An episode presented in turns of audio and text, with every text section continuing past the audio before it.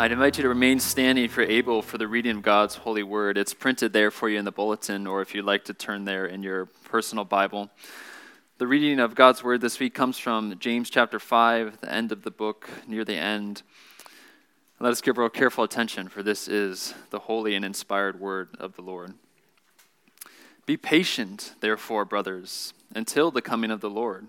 See how the farmer waits for the precious fruit of the earth, being patient about it until it receives the early and the late rains. You also be patient. Establish your hearts, for the coming of the Lord is at hand. Do not grumble against one another, brothers, so that you may not be judged. Behold, the judge is standing at the door. As an example of suffering and patience, brothers, take the prophets who spoke in the name of the Lord. Behold, we consider those blessed who remain steadfast. You have heard of the steadfastness of Job and you have seen the purpose of the Lord, how the Lord is compassionate and merciful. Thus far, the reading of God's holy word. Please be seated.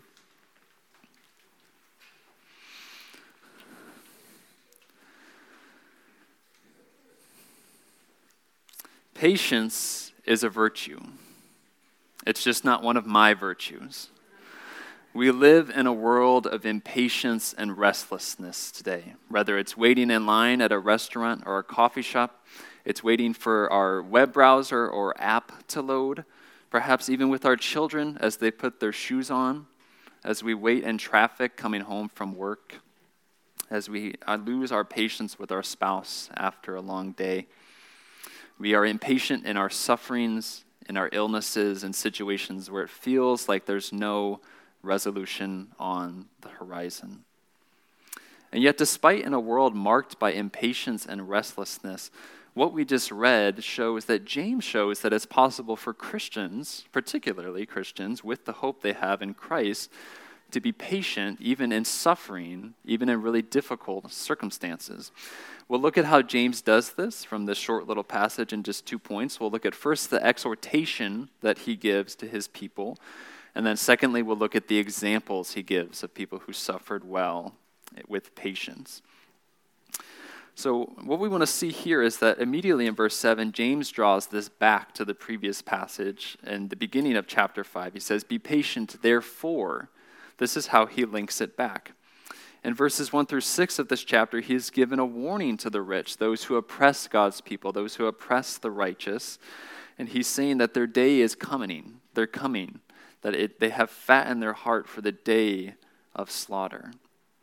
And yet the Lord says, even in the midst of the oppression, even in the midst of the suffering that the rich people have caused the Christians of James' day, he commends them. He says, Therefore, in light of this, be patient, brothers. If the verse had just stopped there, we might think that James is telling them just to white knuckle this, just to pull yourself up by your bootstraps. It's really not that bad. Stop complaining. Just be patient. Yet we see that's not what James does. He doesn't just give them a bare exhortation or imperative to be patient without linking it to any kind of substantive hope. He says, Be patient, brothers, until the coming of the Lord. He links it to a promise, a fact, a reality of life. This coming of the Lord, we can think of this as Christ's second advent. We know that Christ came first in our flesh in his incarnation, accomplishing our salvation and that he conquered over sin and death in his resurrection, and he was with his disciples, and then he ascended to the right hand of his Father, and he reigns there now actively with all authority over heaven and earth. And yet, God's word tells us time and time again that Christ will still return a second time, that he'll make all things new, that he'll bring a glory to the new heavens and the new earth. And so James tells them to reflect on this fact in the midst of their suffering, in the midst of their hardships. He says then to be patient. This is a type of active command that he gives them because he links it to the fact of the coming of the Lord. He's showing them that this life is not all that there is, that the sufferings will not be endless, that there will be a day that Christ will return to his people he will make all things new, and it will be the end of suffering and the trials of this life as we know them. He commends them to be patient, to think about this actively, to set their hearts and their hopes on the reality of that day. For that will indeed be a great day when Christ returns for his people. It need not be a day where Christ's people fear that Christ will come in his wrath to us. But if we are in Christ and resting in him and his righteousness, looking to him in faith alone for our salvation, we anticipate that that's a day of triumph and mercy for God's people, where our Savior will return and he will pronounce his mercy and kindness on his people and welcome them into his eternal glory, where we will, where we will see him face to face. And so James commends them to think about this reality, to interpret their present reality in light of this future reality, and in drawing on that hope and thinking about that, to be patient, that the sufferings will come to an end, that there will be a reversal, that the rich who triumph in this life, the wicked rich people who oppress them, though they triumph in this life, there will be a judgment that comes for them in the next life. And though there is suffering for God's people in this life, there's a great reversal of fortunes in heaven, where there will be joy unimaginable to God's people that we will inherit. And to draw out exactly what James is trying to get at here, he uses the example of a farmer. We'll see that this is a perfect example that James uses. We can think of what a farmer does. He will sow his seeds and he'll wait for it to grow. So there's an activeness to what he does, just like we're to be actively patient, setting our mind on the joys of heaven. But there's also a sense in which he has to trust in faith. Once the, once the farmer sows his seeds, he doesn't just sit there and talk to the seed and say, You need to grow now, grow faster. There's a sense in which he has to trust in the cycle of nature. That when he sows these seeds, he's patient because he waits for the rains to come, the rains that will help grow up the fruit that the farmer is waiting for. And so James commends us to be like the farmer, to trust, to be active, to not be passive, but to then wait and trust that the rains will come, to trust in God's promises, that they will come to fruition and that they are sure. This idea of the early and late rains, James is drawing on really heavy agricultural metaphors from ancient Israel. We can think that this was a really common thing that the Israelites would have been aware of, a very, a very agrarian country. And so the late, the early rains would have come sometime in October, November, and the late rains would have happened in April and May. And it's frequent that as they waited for this rain to come, that when the rain did come, it was often a sign of God's faithfulness. That what they had sown grew because the Lord continued to bring the rain, both in the early and the late seasons. And so, as the farmer sows the seeds actively and he waits and trusts in the Lord's faithfulness, so that is what we are to do in our suffering as well. We're to look beyond just this present world, to not look as if this world is all that there is, but to know that there is a fact of a second coming of Christ that will change our, re- our present reality as we know it, and that that will be a joyful day. James goes on in verse 8, he commends them at a slightly different angle. He says, Just as the farmer is patient, you also be patient. And then he tells them, secondly, he says, Establish your hearts for the coming of the Lord. Again, James is drawing their minds off of the things of this earth, but to the reality of heaven. But there's a slightly different sense in which he's drawing this out here. This is not just a mere repeat of what he said in verse 7. He tells them a new commandment to establish your hearts. We can think about this as a commitment, a firmness, a dedication to our faith. So, what James is saying is saying, even in the midst of your suffering, strengthen your faith. Go deeper into God's promises. Don't doubt his goodness, but look to what he's promised you in your words. Set your face towards that and trust in that. In verse 7, James tries to comfort them with the reality of the fact of God's second coming. But here in verse 8, we see that he commends them because of the nearness of God's coming. He says, To establish your hearts, trust and faith, for the coming of the Lord is at hand. Now, many of you are, we're all very smart people, and so we have heard that critics will say frequently throughout the New Testament, where Paul and James and Peter speak this way, that the coming of the Lord is at hand, that critics of Christianity will ridicule this. They will say that they were deceived, they didn't understand, because here we are nearly 2,000 years later reading that James is telling us that the coming of the Lord is at hand. And yet we've seen lots of history that has happened since James has written this letter. The Lord has not yet returned. So is that how we're to read it? That Jesus and his disciples, they were wrong about what they said? That indeed the coming of the Lord is not at hand? That's what they thought in their day, but it never came to it never came to a reality? No, I think what James is getting at here is that he's established, he's talking about the second coming of Christ. He's interpreting history redemptively. He has seen that Christ has come in his flesh, accomplished our redemption, and that he's ascended to the right hand of the Father. And at Pentecost, there was a great day in redemptive history where the Lord poured out his Spirit upon his people. And yet, after the day of Pentecost, the next great event that is to happen is Christ's second return. James, reading this, seeing that Christ's second coming is the next great event that's going to happen. And so, even though historically we've seen 2,000 years past, he's encouraging us to live as if this is the next great thing that will happen in history. That it is a certain reality that Christ will come again. And we're to strengthen and resolve our hearts towards that end and to live in light of that reality. We're to let that nearness, that Christ could return any day, shape how we live in the present.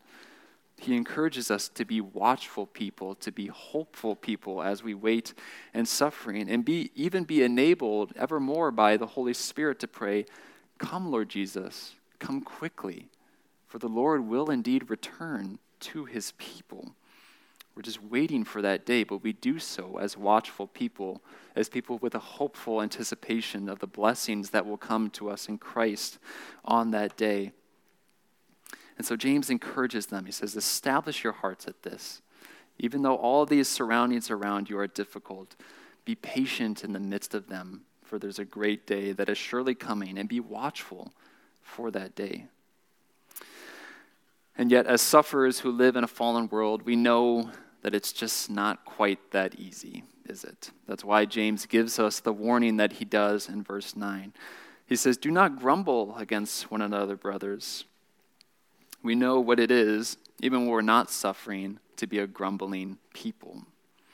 And what James is getting at here is not even not saying that in our sufferings and our hardships that we're not allowed to talk to anyone, that we need to just keep silent and, and toughen it up and move, keep moving forward. But what James is saying here, what he's giving a warning about, is expressing discontent. It's a type of complaining that he's, he's saying, do not do this to your brothers and sisters. We know that at many times our suffering produces ripe soil for us to be a discontent people, to be a people who grumble to one another. We can become our own sovereign judge, interpreting our circumstances and judging other people. Why am I the one who has to suffer? Or why does my child or spouse have to go through this? This should have happened to someone else. How could this ever have happened to me? We can even in our lowest moments question God's goodness and faithfulness to us in our sufferings and say, Lord, as we make ourselves a judge over the Lord, why have you given me this? Why am I suffering? This is wrong. So James warns us about this. He's saying, in your suffering, in your hardships, there's a temptation to grumble, there's a temptation to complain against one another in the Lord. But, brothers and sisters, don't do this. And he gives them the reason why, so that you may not be judged. And furthermore, he, he shows the expectation of this, the nearness of this. He says, Behold, you will be judged. And the judge is standing at the door. The judge is near, he's right on the other side. You might be thinking, we just talked about the coming of the Lord is a day of triumph. It's not a day of wrath or judgment on God's people. So, why does James then move to warning them that they will be judged based on their actions? It's true that there will be a final judgment, but what's really important, what we want to understand, that as we are in Christ, as we are God's people, the final judgment does not determine our salvation, our outcome. That's already secure in Christ. We've already been declared righteous as we are in Him. But there is a sense that Christ comes as a judge to all people, both believer and non believer, and evaluates their works.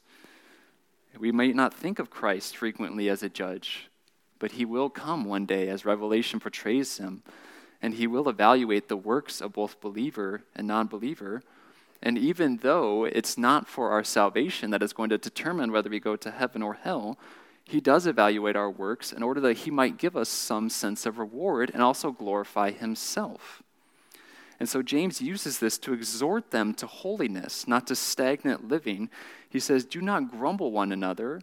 It's not that your salvation is on the line, but that we are going to have to give an account for every word that we have spoken to our Lord. And it is this coming that Christ, as our judge, is meant to spur them in their sanctification, to deter them away from sin, that they would not grumble, that they would not complain, that they would live in light of that glorious reality of Christ's coming and the vindication of his people, and be exhorted, even in the midst of their sufferings, to patience and holy living.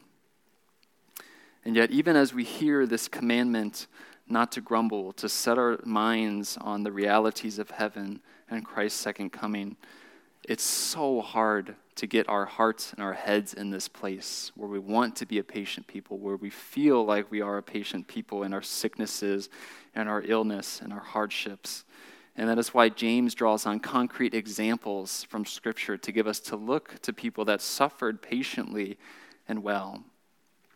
He first starts off, he says, as an example of suffering and patience, brother, take the prophets this was very common around James' time, both in the Bible and outside the Bible, that there are figures who are commended for their faith. They're held up as kind of heroes and examples to emulate.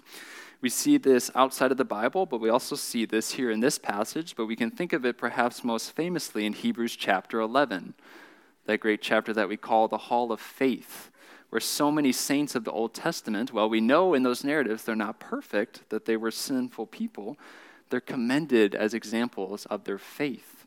And so here James too draws on these examples to encourage his hearers. He says, Behold the prophets. These are a people who are an example of suffering, suffering saints who did so patiently. James does not specify that he has a specific prophet in mind. I'm going to hypothesize he probably does not have Jonah here in mind when he writes this to us. But we can think about the prophet Jeremiah. He's commonly called the suffering prophet, who suffered greatly in his life. Throughout the entire narrative, we see that he is in the depths, both socially, physically, and spiritually. There is immense suffering that happens in the prophet Jeremiah's life. And yet, through it all, through all his suffering, he still holds fast to God's promises. We can think of many of the prophets who had an esteemed office. That's why James holds them up, that they spoke on behalf of the Lord to Israel, and that's why they're an example. They're commended because of their office, and yet they are a godly people who suffered. They're not spared from suffering despite being Christians. Suffering knows no prejudice, and even as we follow Christ, we should expect to suffer. And we can think of many of the prophets who commends them here, this who says they spoke in the name of the Lord, that they were a godly people who functioned in an important role in God's redemptive history. And yet, as we think about many examples, not just Jeremiah, but as we read the historical books and many of the prophets, they suffer immensely and greatly, even for perhaps speaking in the name of the Lord. They are hated and persecuted. Yet James holds them up as an example and says, despite all this, look to these brothers, look to these prophets as an example of people who suffered well. James then draws it back to his own audience here in the original context, and he says, Behold, in thinking about this example, we consider those blessed who remain steadfast. This idea of blessed has been interpreted differently in our context today.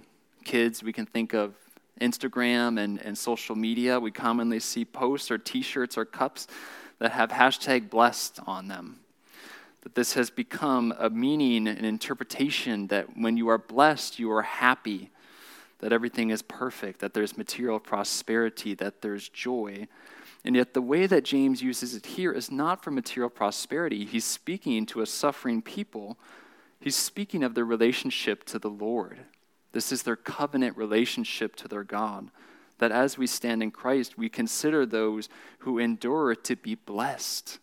That that's God's pronouncement to his people, that even as we are in suffering, even as we are in hardships, that as we cling to his promises in faith, that the pronouncement over us is that we are a blessed people, that we have right standing with our God in Christ Jesus.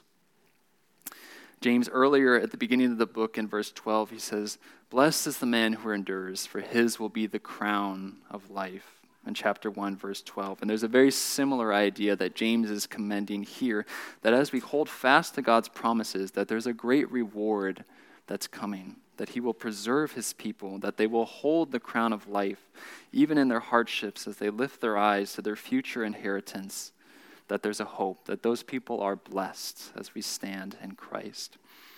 James not only gives the example of the prophets, he gives the example of Job as well.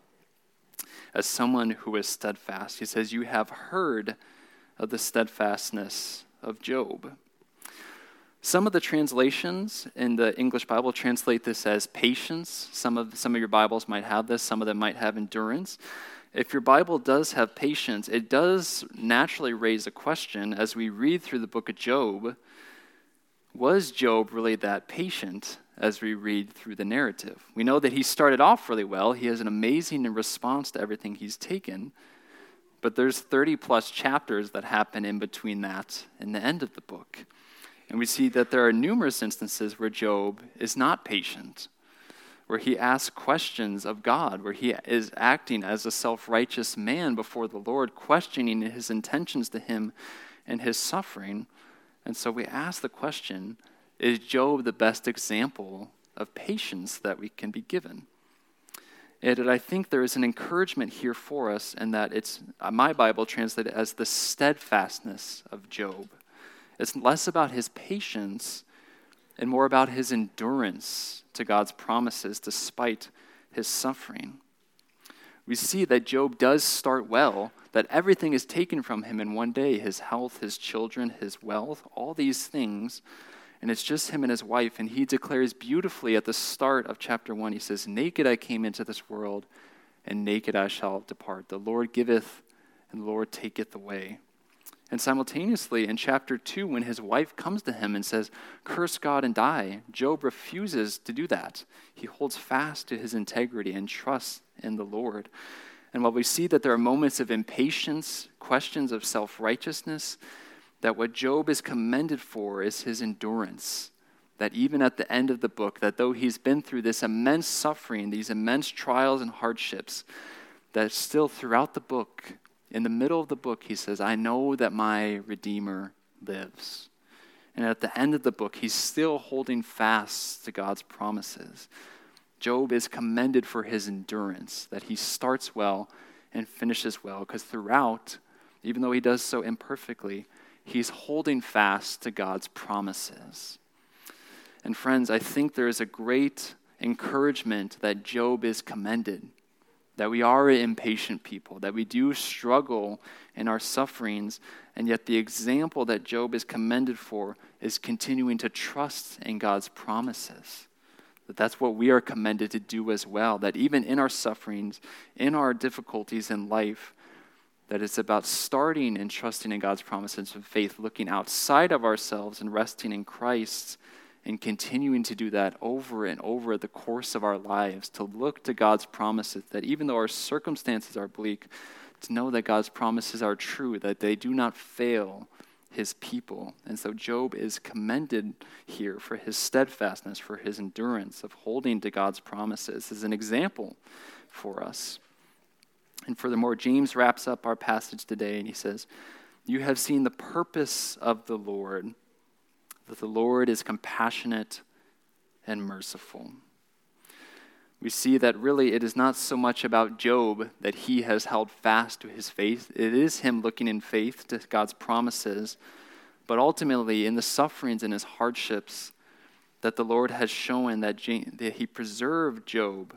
He manifested his compassion and his mercy to Job and sustaining him and allowing him to hold fast to his promises that in the midst of his difficulties and sufferings, the Lord reveals himself to be compassionate and merciful.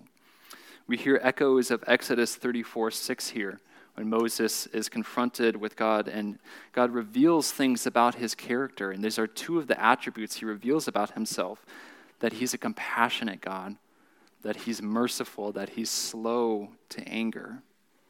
And friends, I just want us to hear this that this is addressed to sufferers, that they're being told that in the midst of Job's suffering and in their own suffering, that the Lord is compassionate and merciful to them.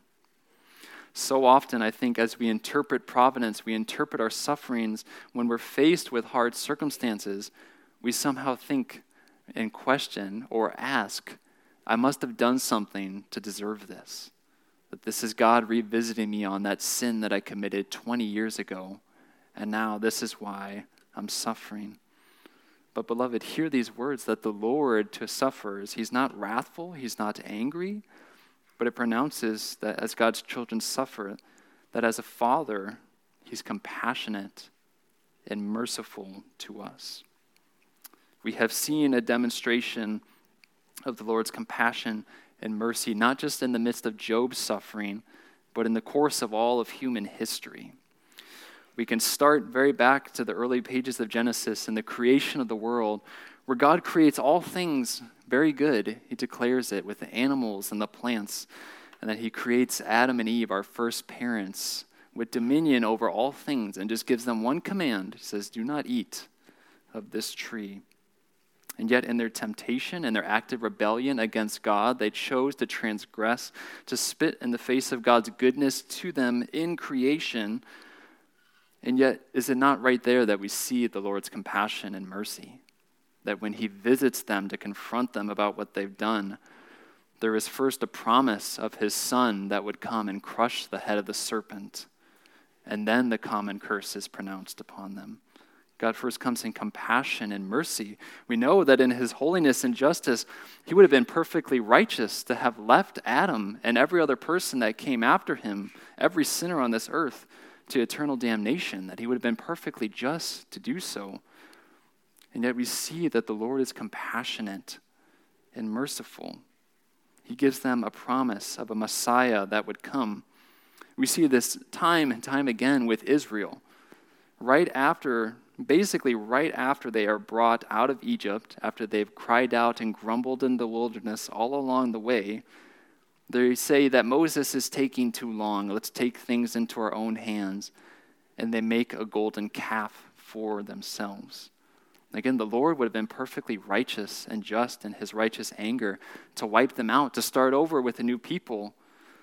And yet we see that he's compassionate and merciful to them.